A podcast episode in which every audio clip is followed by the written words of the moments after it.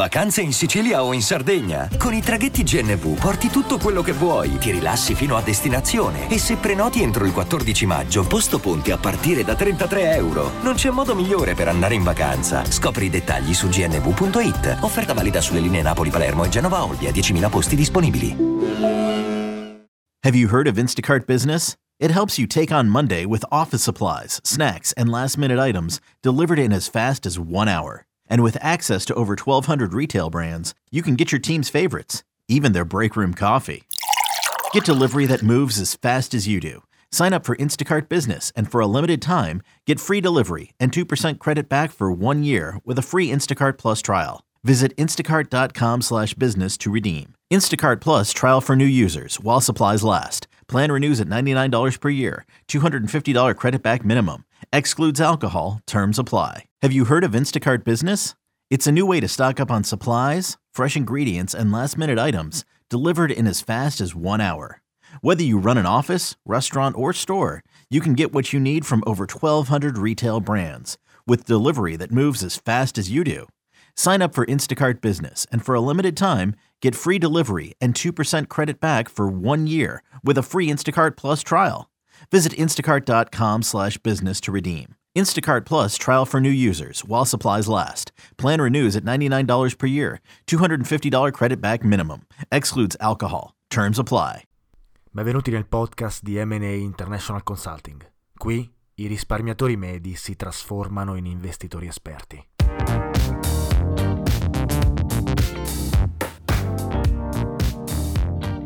Ciao a tutti e benvenuti in un nuovo episodio di Investire Semplicemente, il podcast di M&A International Consulting che parla di economia, investimenti e finanza. La yield curve, cioè la curva che rappresenta lo spread tra i rendimenti dei titoli del tesoro statunitensi a lunga e a breve scadenza, venerdì si è invertita, raggiungendo per la prima volta dal 2019 un valore negativo.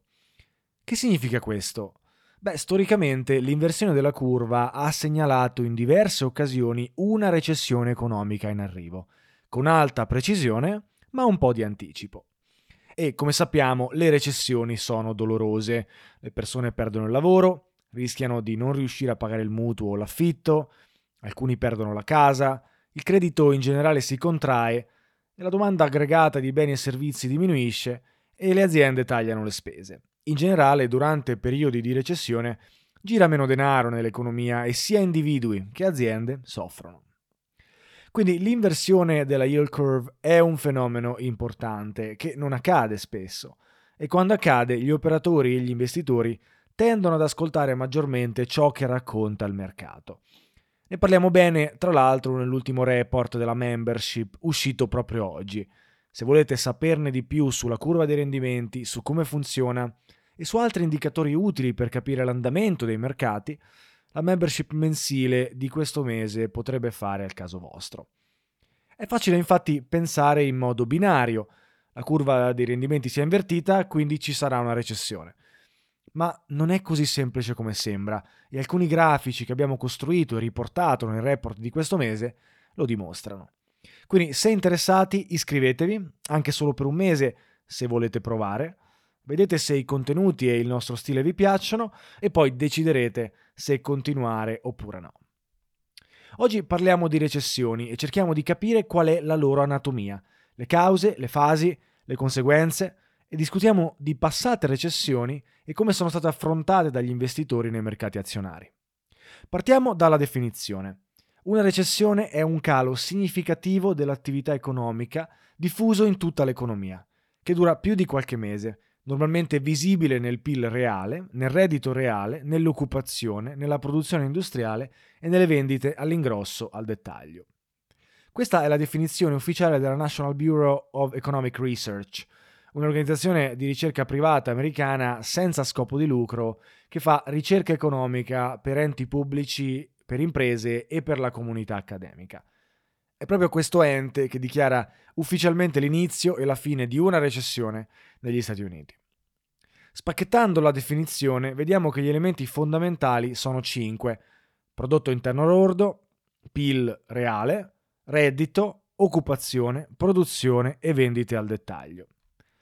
Per chi non avesse mai sentito il termine PIL o GDP in inglese, è il cosiddetto prodotto interno lordo, cioè la misura monetaria del valore di mercato di tutti i beni e servizi finali prodotti da un paese in un determinato periodo di tempo.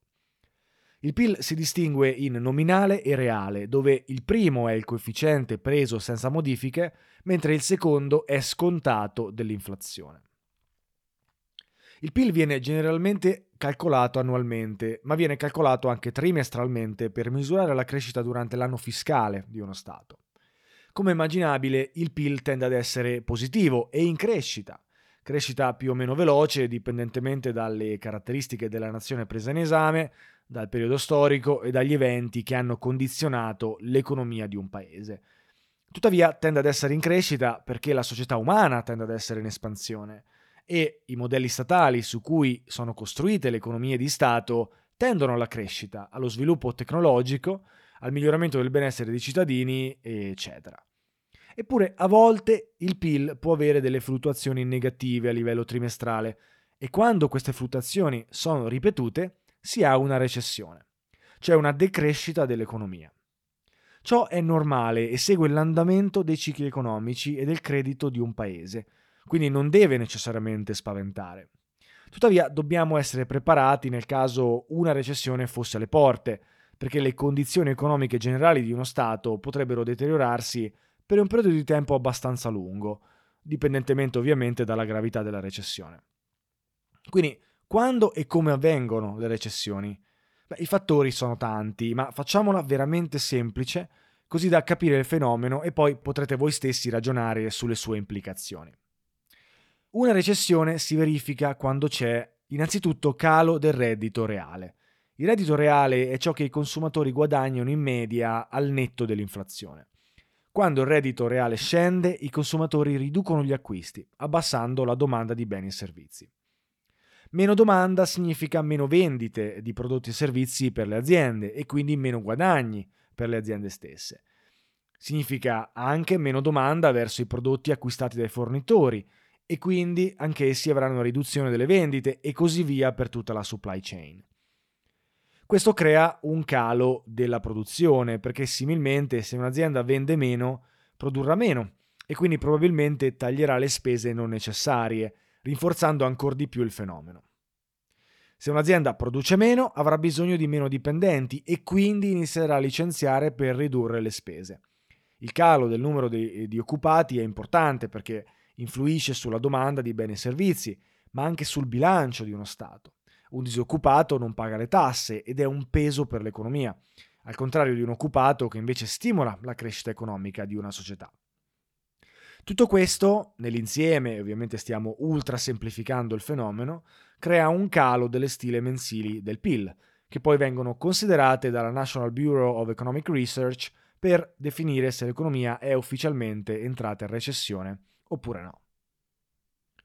Ciò che eh, non riflette una recessione è il comportamento del mercato azionario.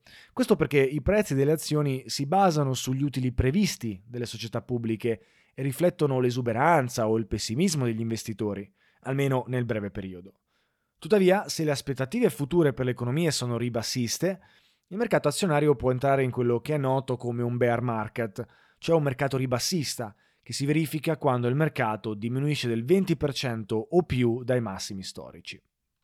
Come abbiamo detto, una recessione è parte integrante del ciclo economico, cioè il movimento circolare che un'economia segue negli anni, che passa da una fase di espansione ad una fase di contrazione dell'economia stessa, in un moto perpetuo che si ripete nel tempo.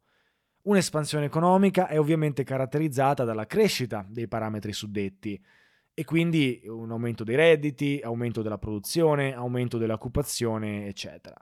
Una contrazione, d'altro canto, è appunto caratterizzata da una recessione, che comporta un calo dell'attività economica che si protrae nell'arco di almeno alcuni mesi.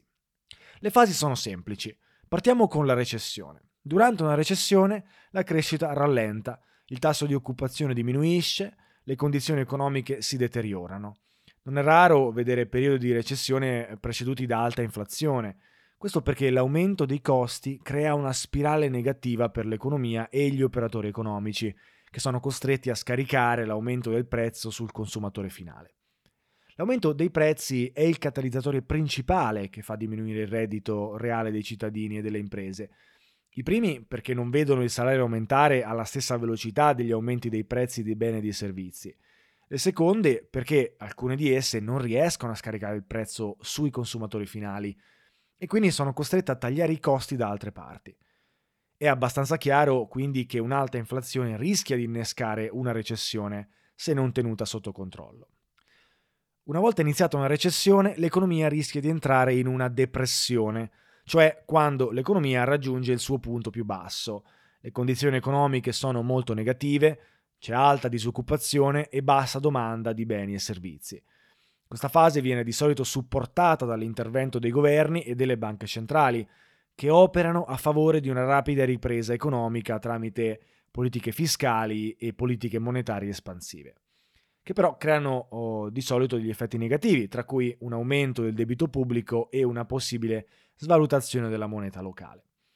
Come sempre in economia, infatti, tutto ha un costo e gestire male una recessione può portare eh, stati ad avere cicatrici nel proprio bilancio, nel comportamento dei cittadini eh, e quindi, eh, diciamo, cicatrici nella politica di un paese.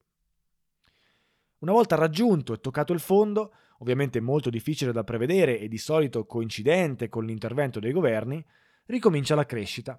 Gli stimoli fiscali e monetari hanno effetto, le aziende sopravvissute riprendono a vendere, quindi ad aumentare la produzione, assumere personale, eccetera. Ricomincia il ciclo. La fase della ripresa di solito si trasforma in una fase espansionistica, dove l'economia cresce rapidamente, i tassi di interesse sono solitamente bassi grazie all'intervento recente delle banche centrali durante il periodo di depressione e la produzione continua ad aumentare. Tuttavia aumenta anche l'inflazione a causa dell'aumento della domanda. Le fasi della ripresa e dell'espansione possono durare anni, se non decenni, prima di arrivare al picco, mentre le fasi di recessione e depressione sono solitamente più brevi, se escludiamo la grande depressione degli anni 30 che è durata per diversi anni. Dopo anni di ripresa ed espansione si raggiunge nuovamente il picco, che poi si trasforma in una recessione e ricomincia il ciclo oh, suddetto.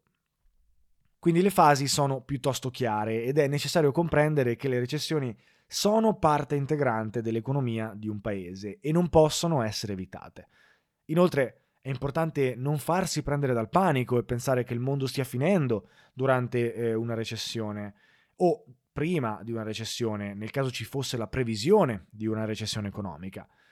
Ci sono state molte recessioni in passato, alcune severe, altre che invece sono state superate senza grossi problemi.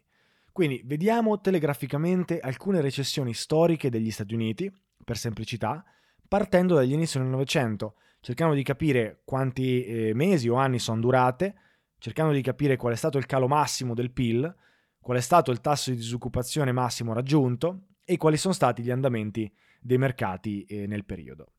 Grande Depressione 1929-1933 è durata 4 anni, c'è stato un calo del PIL del 30%, e un tasso di disoccupazione massimo raggiunto del 24%.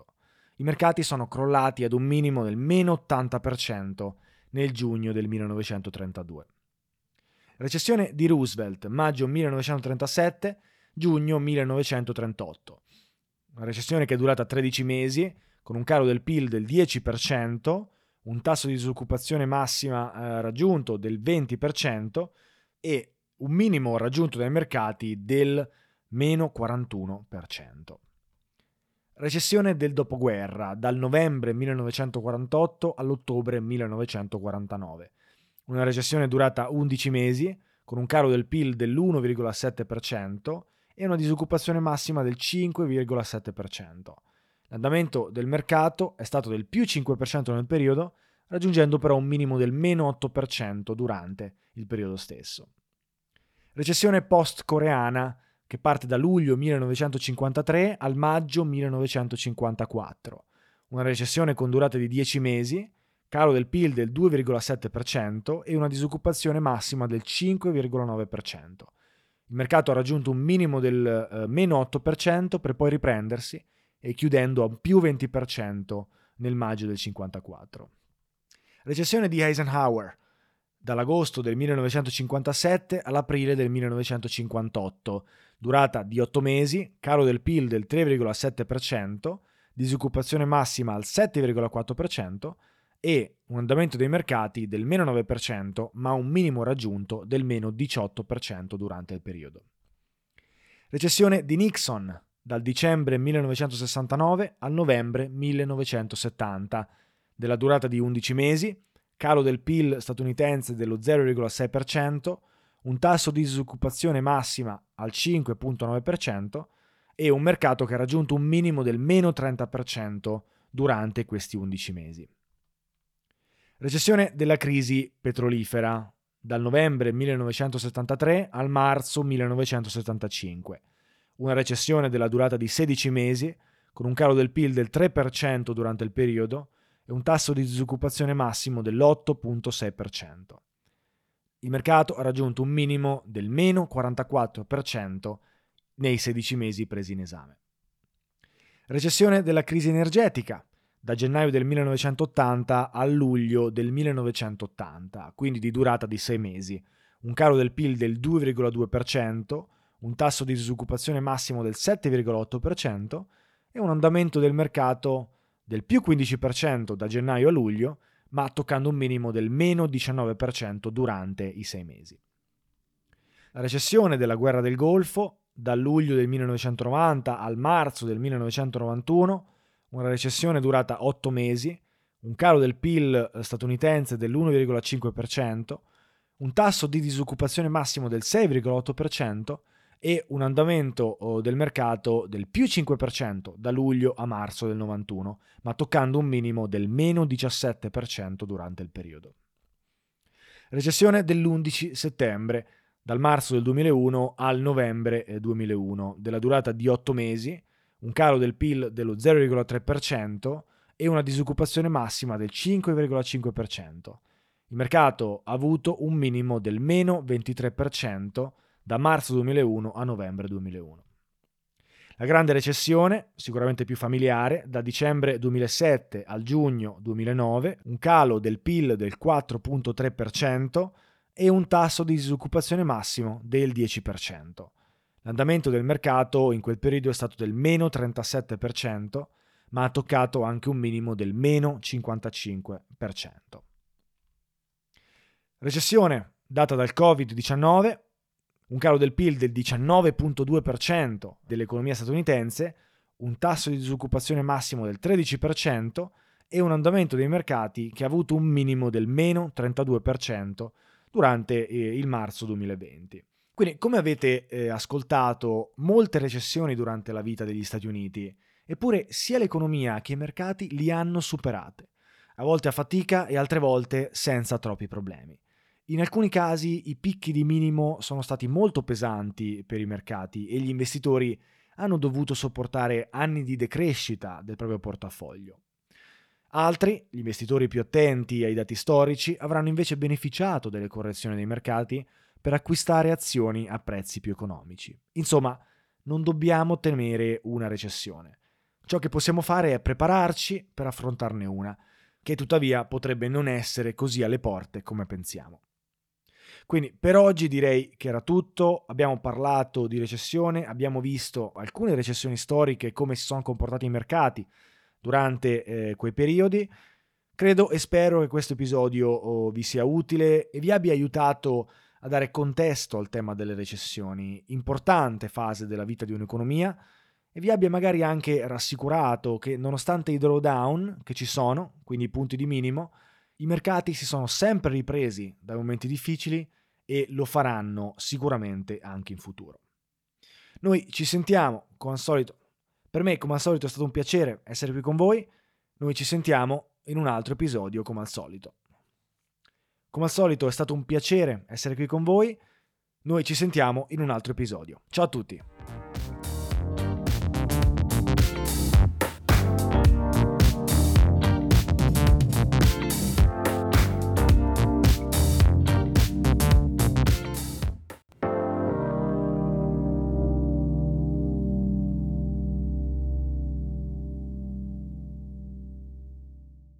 Have you heard of Instacart Business?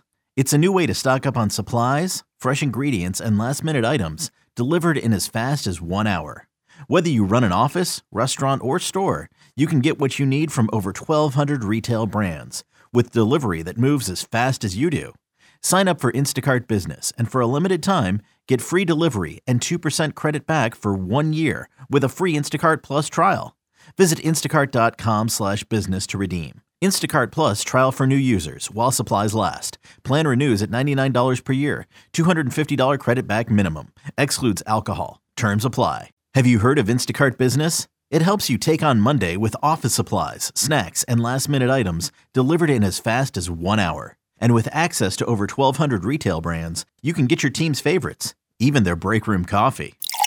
Get delivery that moves as fast as you do. Sign up for Instacart Business and for a limited time, get free delivery and 2% credit back for one year with a free Instacart Plus trial. Visit instacart.com slash business to redeem. Instacart Plus trial for new users while supplies last. Plan renews at $99 per year. $250 credit back minimum. Excludes alcohol. Terms apply. Hiring for your small business? If you're not looking for professionals on LinkedIn, you're looking in the wrong place. That's like looking for your car keys in a fish tank.